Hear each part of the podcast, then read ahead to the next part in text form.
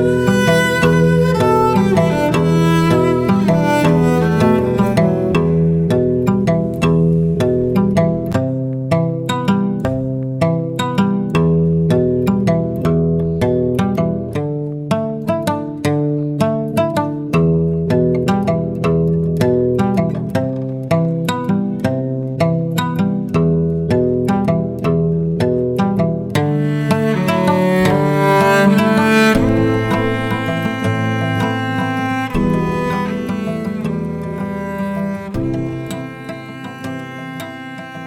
Well, welcome to our Tuesday morning devotion. Thank you for joining with us again this morning. This week, we're thinking about the nature of evil. Yesterday, we had the opportunity to reflect on temptation, which might lead to an act that could be described as evil. I think most people would accept the existence of evil. They may talk about someone that they would describe as evil. For example, somebody who's cr- committed a crime that has shocked everyone, or something that's been made aware of, like a family facing food deprivation, which we may well describe as a modern day evil. We're looking at the book of Judges, in our Tuesday night te- teaching sessions. So, if you want more detail about the context for today's uh, reading, then you're welcome to uh, visit the church's channel on YouTube. Here's the verse for today it's Judges 3 and verse 7. The Israelites did evil in the eyes of the Lord they forgot the Lord their God and served the Baals and the Asherahs. I wonder what you might consider to be a modern day evil. These are some of the things that came into my mind. Racism is an expression of prejudice towards someone we perceive to be different to us dealing illegal drugs for money and ignoring the terrible consequences in the lives of those people who become addicted. Acts of terrorism that destroy the lives of so many. Hunger and starvation in a world where resources aren't equally distributed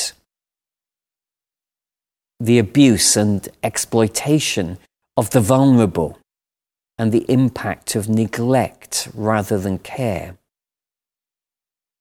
There are so many, and I'm sure you would add many more to this list. All of this ends up asking the question how do we end up in such a mess? What has gone wrong? And how can we try and put that right? The book of Judges revolves around a simple formula. The people of the true God of Israel turn away from him, and they begin to worship the gods of their neighbors. This very act is a betrayal of their covenant commitment to God to have no other gods before him. It's the breach of the very first commandment that was given to Moses. Turning away from the true God of Israel to other gods involved them in practices that are here described as evil. They forgot God and they sold themselves out to other gods that were in fact no gods at all we probably haven't had the opportunity to consider that when we pursue other gods, it could be success, money, status, hedonism, so on, and worship them before God, that we are allowing evil to work in our lives. And it is those things, the false gods of this present age, and our love of them that create a world that is riddled with evil. Not forgetting, of course, all the good in our amazing world. At the root of all of these things that we've thought about as modern day evils is that we have taken our eyes off the true God and begun to worship false gods. And like the people of Israel at the time of the judges, we are living with the consequences of that. Consequences which affect the lives of every living person on the planet. Let's again use those words from the prayer that Jesus taught his disciples and once more say together, Lord, lead us not into temptation and deliver us from evil. Deliver us from those false gods that want to consume us. And may we be faithful and put you first in our daily lives. Amen.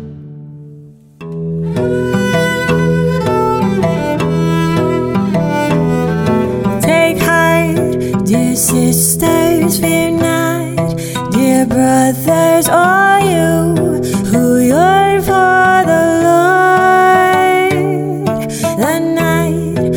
is long and the fight is hard, but no Christ has already won. Although we see the sun go dark and the moon give up its light, we'll know when all the heavens quake and stars fall forever